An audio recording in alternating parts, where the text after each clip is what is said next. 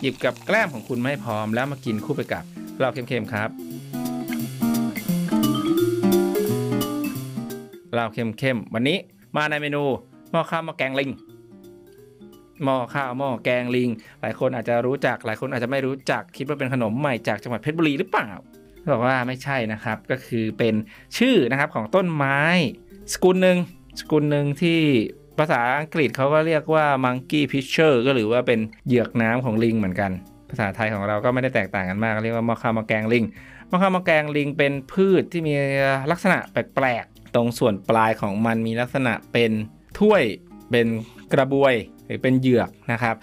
คาดว่าที่มาของชื่อน่าจะเกิดจากเมื่อหลังฝนตกเจ้าถ้วยนี้มันเต็มไปด้วยน้ำฝน แล้วก็มีคนไปพบว่ามีลิง ก็มาดื่มกินน้ำที่ขังอยู่ในตัวเหยือกนี้ หรือตัวหม้อนี้ อืมหม้อข้าวหม้อแกงลิงเป็นพืชที่ปัจจุบันนะครับ อยู่ในสกุลของสกุลที่ชื่อว่า Nepenthes Nepenthes คำคำนี้นะครับ ถูกบรรยายเป็นชื่อสกุลของพืชหม้อข้าวหม้อแกงเนี่ย โดยคาร์ลลินเนียสผู้โด่งดังนะครับ ถ้าคนที่เรียนมาในทางชีววิทยาก็น่าจะคุ้นเคยหรือรู้จักกับชื่อของลินเนียสนี้ลินเนียสนะครับบรรยายชื่อนี้ ในปีคริสตศักราชที่ 1737 หรือเกือบจะ 300 ปีมาแล้วนะครับ โดยลินเนียสกล่าวว่าคำคำนี้มันมาจากมหากาบโอดิซีของโฮเมอร์ในข้อความที่บอกว่า n e p e n t e s p h a r m a c o n หรือเหยือกน้ำที่ใช้เพื่อลืมความเศร้า ก็คือหมายถึงเหล้านั่นเอง ซึ่งในตำนานเทพเจ้ากรีกนั้นเนี่ยเป็นการดื่มเพื่อให้ลืมความเสียใจ ตรงกับคำว่า nepenthe อะเป็นธรรมเนียมของรายการเราอีกแล้ว ก็คือจะต้องมาแกะคำให้ฟังกัน nepenthe นะครับ ne ก็คือ no คือไม่ penthos ก็คือคำว่าโศกเศร้า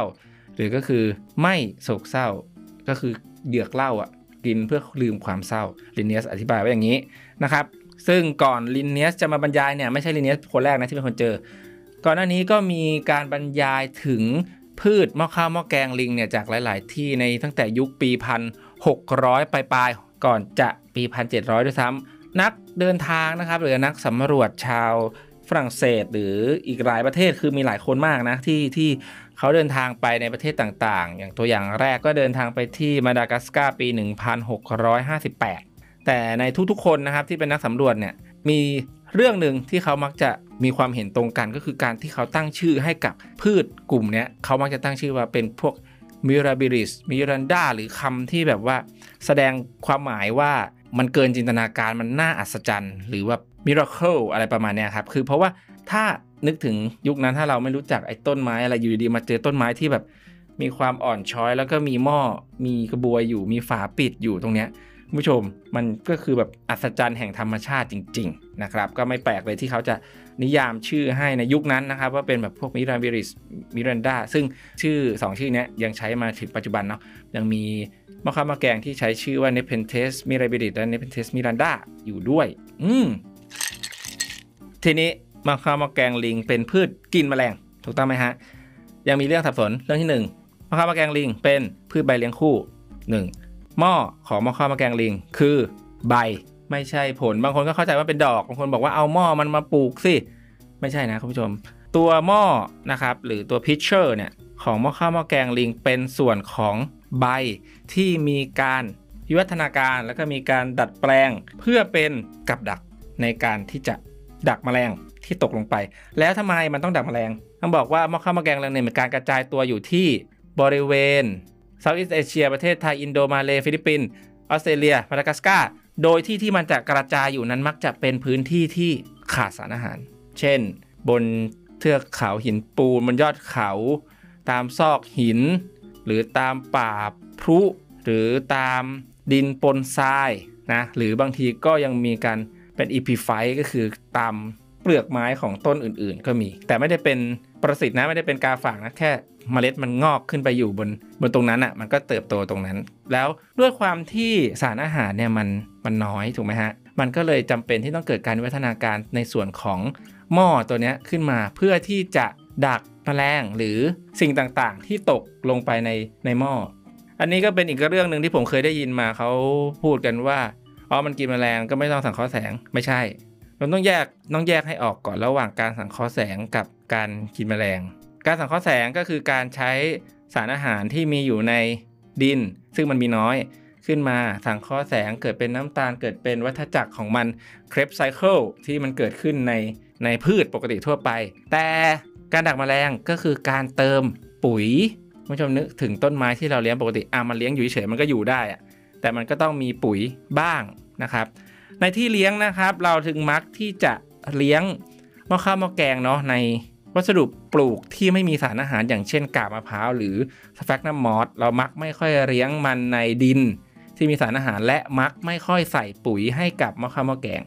เพราะบางคนที่แบบเลี้ยงไม่เป็นเนาะไปซื้อมาต้นละ20 บาท 25 บาท ตามตลาดเอามาเลี้ยงก็คิดว่าเลี้ยงเหมือนต้นไม้ปกติ ก็เอาไปใส่ปุ๋ยใส่ปุ๋ยใส่ปุ๋ยหม้อข้าวหม้อแกงลิงที่คุณเลี้ยงเนี่ยมันก็จเจริญเติบโตดีเกินไป มันก็ไม่สร้างหม้อมันไม่จำเป็นอะ มันไม่มีความจำเป็นที่มันจะต้องมาแบบดักแมลงแล้วฉันมีอาหารเพียงพอ ฉันก็ไม่จำเป็นที่จะต้องดักแมลงเพื่อเติมปุ๋ยตัวเอง ก็จะกลายเป็นหม้อข้าวหม้อแกงที่มีใบใหญ่มาก แต่ไม่ได้ชมหม้อประมาณนั้นนะคุณผู้ชม ทีนี้อย่างที่เรารู้กันว่าหม้อข้าวหม้อแกงเป็นพืชกินแมลงคุณผู้ชมอาจจะสงสัยว่าแล้วทำไมมันจะแมลงถึงต้องเข้าไปในหม้อใช่ไหมมันดักแมลงด้วยวิธีอะไรแมลงบินเข้าไปแล้วปิดฝาหรือเปล่าอันนี้เป็นภาพที่เราเห็นในการ์ตูนว่ามีตัวอะไรเข้าไปก็ใช้ฝาปิดปุ๊บต้องบอกว่าไม่ใช่เลย ฝานะครับของหม้อข้าวหม้อแกงลิง ไม่ได้มีประโยชน์ในการปิดมันขยับไม่ได้ด้วยซ้ำฝาของมันมีหน้าที่ก็คือบังฝนเพื่อไม่ให้นะครับน้ำฝนเนี่ยเข้าไปท่วมในตัวหม้อก็คือทำให้กับดักของมันเนี่ยเสียนั่นเอง ซึ่งในกับดักนะครับ หรือในหม้อนั้นจะมีความหนืดที่ทำให้แมลงที่ตกลงไปเนี่ยไม่สามารถที่จะปีนป่ายออกมาได้นะนี่หนึ่งละนะมีความหนืดนะแมลงตกลงไปก็คือจม 2 ก็คือที่ผนังผนังของหม้อด้านใน มีขนเล็กๆ เป็นแบบเยื้องเยื้องต้านการปีนขึ้น อ่านี่สองสามผนังของมันเป็นแว็ก มีการเคลือบแว็กก็ทำให้ลื่น 4. ตรงปากของหม้อเนี่ยก็มีลักษณะเป็นสัน เป็นสันไม่ให้มันปีนออกง่ายๆต้องปีนแบบตีลังกา เหมือนปีนหน้าผาแบบหงายท้องก็เพิ่มโอกาสที่แบบถ้าสมมติมันปีนแว็กปีนอะไรขึ้นมาได้แล้วก็ยังแบบอาจจะมาร่วงตรงนี้นะครับ ก็คือเป็นวิทนาการที่ทำให้พวกแมลงที่ตกลงไปเนี่ยหนีไม่รอดอะ อืมแล้วถามว่าในนั้นมีอะไรบ้าง นักวิจัยนะครับก็ได้ทำการวิเคราะห์นะครับ สารเหลวที่อยู่ในหม้อนะครับหม้อข้าวหม้อแกงลิงเนี่ยว่ามันมีอะไรบ้าง มันก็มีทั้งพวก nepenthesin carboxypeptidase phosphatase peroxidase galactosidase แล้วก็ยังอื่นๆอีกมากมายนะครับ ซึ่งมีหน้าที่ที่แตกต่างกันไป โดยสารพวกนี้ก็จะหลั่งออกมาจากต่อมที่อยู่ในบริเวณหม้อนะครับ เมื่อสารพวกนี้ หลั่งออกมาไอ้คำ S S S S อสเอสอะไรพวกนี้คือเป็นสารที่ย่อยย่อยสิ่งต่างๆ ก็คือย่อยพวกแมลงลงไป แมลงตกลงไปก็จะถูกพวกสารพวกนี้ย่อย แล้วในหม้อนั้นก็จะมีตอมอีกตอมหนึ่งซึ่งทำหน้าที่ดูดสารที่โดนย่อยเสร็จแล้ว กลับเข้าไปอีก นอกจากมันมีน้ำย่อยแล้ว ในสารพวกนี้ยังมีอีกตัวนึงที่สำคัญ คือเป็นสารแอนตี้แบคทีเรียลนั่นแหละสงสัยว่า เอ้ยมันเปิดมีซากสัตว์ไปมันก็ต้องเน่าดิเนี่ยในหม้อพวกนี้มันมีพวกสาร antibacterial แล้วก็ antifungi คือกันเชื้อราแล้วกันแบคทีเรีย กันเน่าเพื่อยืดอายุของกับดักของมันเนี่ยให้ใช้ได้นานที่สุดเท่าที่จะเป็นไปได้ อย่างที่จบไปแล้วนะครับคุณผู้ชมว่าหม้อข้าวหม้อแกงลิงเนี่ยเป็นดักแมลงใช่ไหมครับ ดักแมลงเป็นหลัก แต่จริง ๆ แล้วในหม้อใหญ่ๆอะเราก็ยังพบพวกสัตว์เลื้อยคลาน หรือว่าสัตว์เลี้ยงลูกด้วยนมตัวเล็ก ๆ มีการพบซากหนูผีนะตกลงไป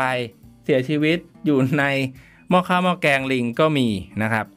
ซึ่งก็อาจจะเกิดจากการพลาดพลั้งนะครับ เพราะว่าหม้อข้าวหม้อแกงลิงชนิดที่ใหญ่ที่สุดนะครับ ตอนนี้ก็จะเป็น 2 ชนิดนะครับที่คู่ๆกันมาก็คือ n e p e n t e s attenborough กับอีกชนิดหนึ่งก็คือ n e p e n t e s raja คือราชา คือใหญ่ที่สุดพบที่บอร์เนียวโดยขนาดของมันเนี่ยมีเส้นผ่านศูนย์กลาง 1 ฟุต และสามารถบรรจุน้ำเข้าไปในนั้นน่ะได้ประมาณเกือบ 3 ลิตรนะคุณผู้ชม ซึ่งเนี่ยมันใหญ่มากจนแบบ สัตว์เลี้ยงลูกด้วยนมตัวเล็กๆเนี่ยก็อาจจะมีพลาดพลั้งตกลงไปตายได้นะครับ นอกจากนะครับมันจะทำหน้าที่ย่อยสลายพวกสัตว์แมลงหรือพืชหรืออะไรก็ตามที่ตกลงไปในหม้อมาแล้วเนี่ยอีกหนึ่งช่องทางทำกินดีกว่าหนึ่งช่องทางทำกินของว่าข้าวมาแกงลิงเนี่ยก็คือรับจ้างเป็นส้วมสาธารณะ สปีชีส์หนึ่งนะครับ n e p h e n t e s l o v i i นะครับที่บริเวณฝาของหม้อข้าวหม้อแกงลิงเนี่ยมันจะปล่อยน้ำหวานออกมา อืม ปล่อยน้ำหวานออกมาเพื่อล่อให้กับทรีชูหรือพวกหนูผีต้นไม้เนี่ยมาเกาะแล้วก็มาเกลียกินน้ำหวาน ในขณะเดียวกันพวกหนูผีต้นไม้พวกนี้มันก็จะขี้เพื่อเป็นการตอบแทน มันก็จะขี้ลงไปในกระโถนหรือใน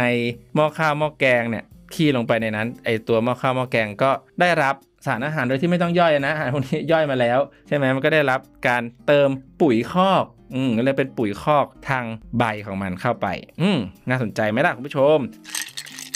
นอกจากมอข้าวมอแกงลิงจะเป็นที่พักพิงหรือเป็นห้องสุขาให้กับหนูผีแล้วเนี่ยหม้อข้าวหม้อแกงลิงชนิด Nepenthes hemsleyana นะครับ ก็ยังมีวิวัฒนาการเป็นที่พักพิง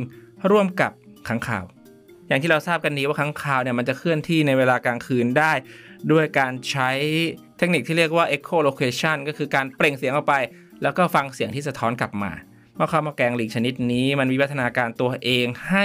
เสียงสะท้อนเนี่ยดังกลับไปเพื่อบอกตำแหน่งให้กับค้างคาวว่า ฉันอยู่ตรงนี้นะ ฉันอยู่ตรงนี้นะ เหมือนข้างข่าวตะโกนไปว่า เธออยู่ไหน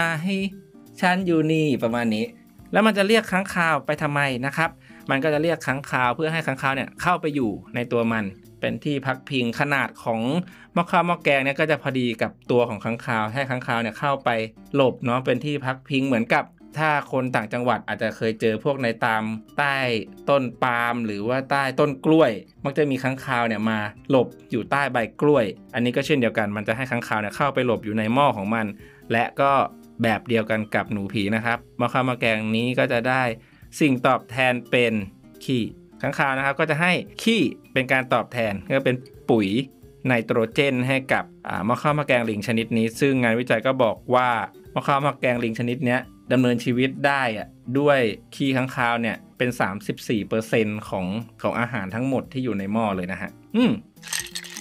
ทีนี้ผมก็สงสัยต่อแล้วว่าหม้อข้าวหม้อแกงลิงเนี่ยมันไม่ได้ไว้ดักสัตว์อย่างเดียวแล้วมั้งอย่างเงี้ย ถ้านอกจากหนูผีนอกจากค้างคาว ยังมีใครอีกหรือเปล่าที่ ได้ประโยชน์จากหม้อข้าวหม้อแกง จนผมได้ไปพบกับคำว่า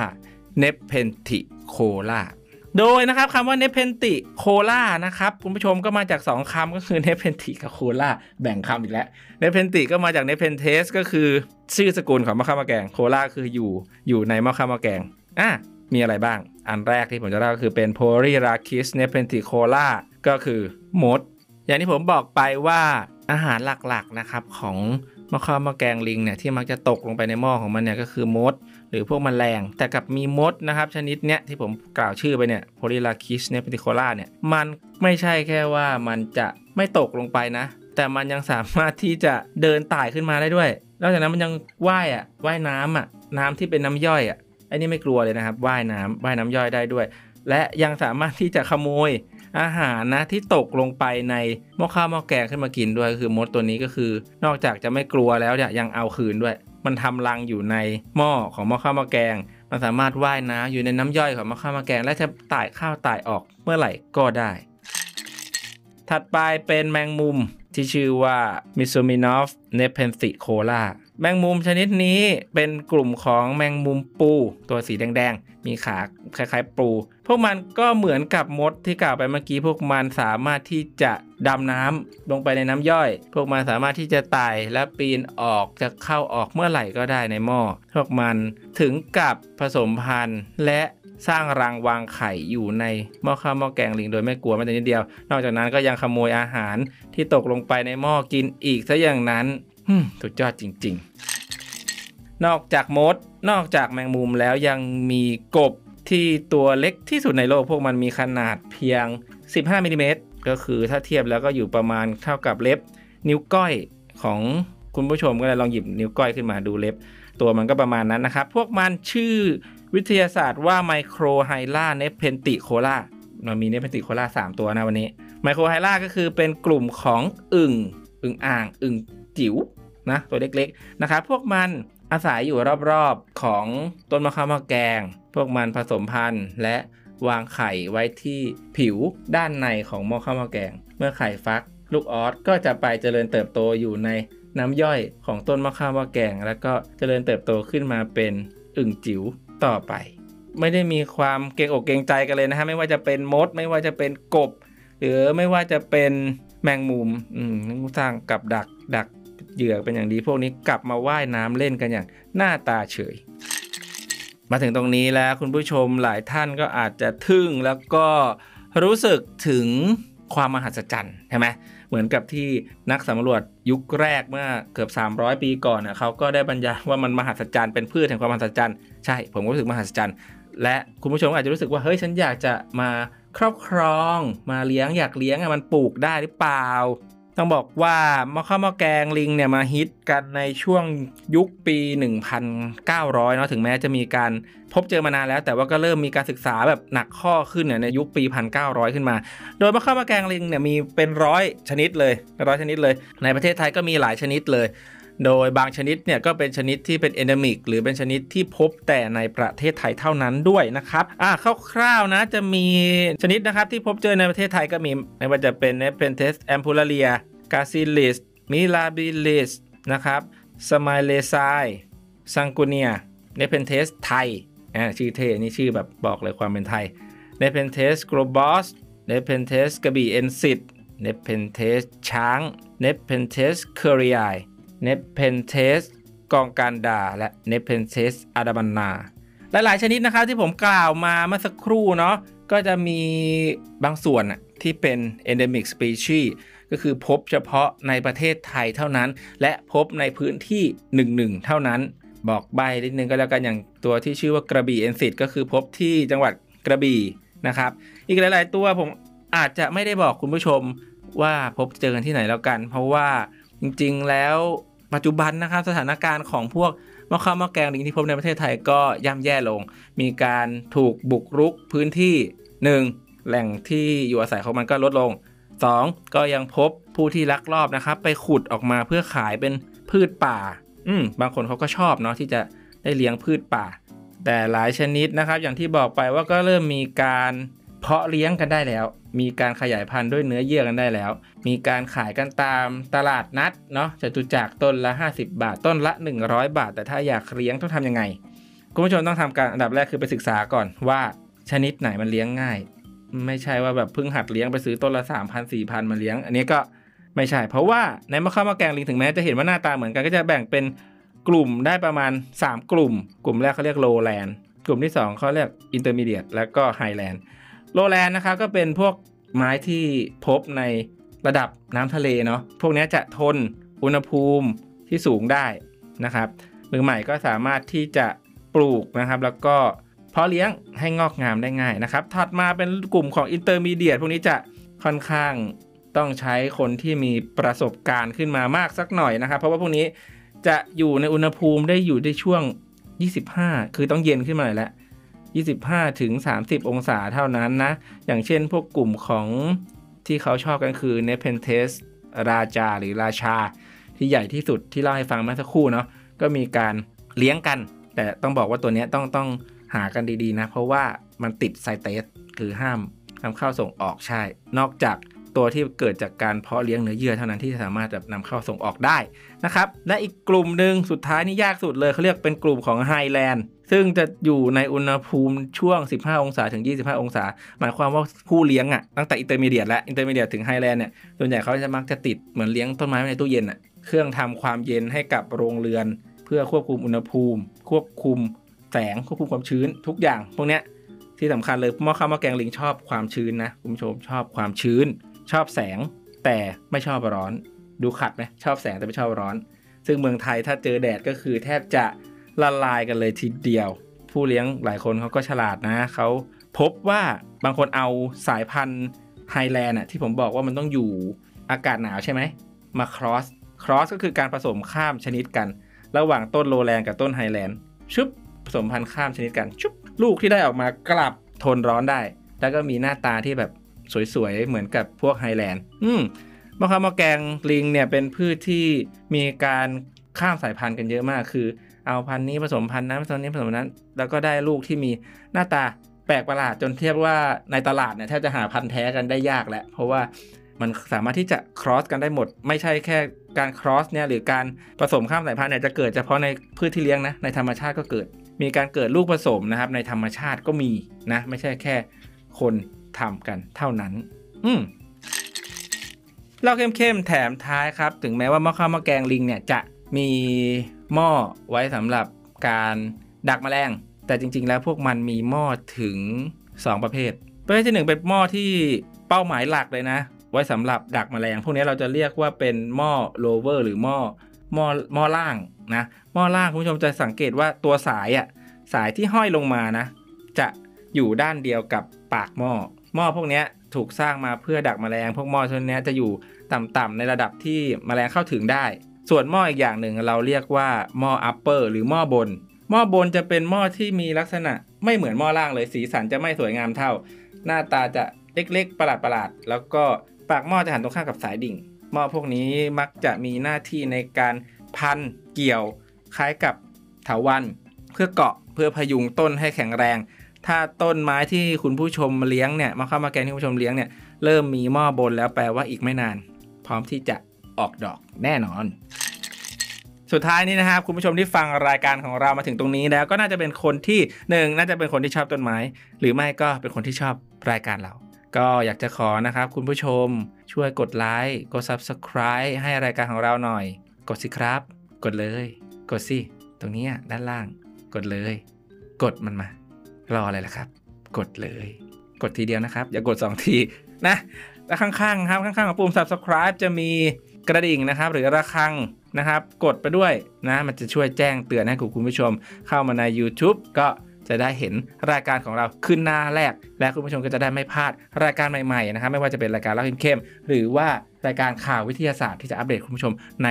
ทุกๆ สัปดาห์ และถ้าคุณผู้ชมนะครับต้องการที่จะพูดคุยซักถาม หรือว่าแนะนำอะไรก็ตามกับรายการของเรา สามารถคอมเมนต์ในช่อง YouTube ได้เลยนะครับ เดี๋ยวทางเราเนี่ยจะรีบตอบให้อย่างแน่นอน หรือถ้าเกิดอยากจะฟังเรื่องอะไรตอนใหม่ๆ ก็สามารถแนะนำมาได้ เดี๋ยวเราจะรีบหาข้อมูลและนำมาเล่าให้คุณผู้ฟังได้ฟังอย่างเข้มๆแบบนี้แน่นอน วันนี้เล่าหมดซะแล้วไปพบกันใหม่โอกาสหน้า สวัสดีครับ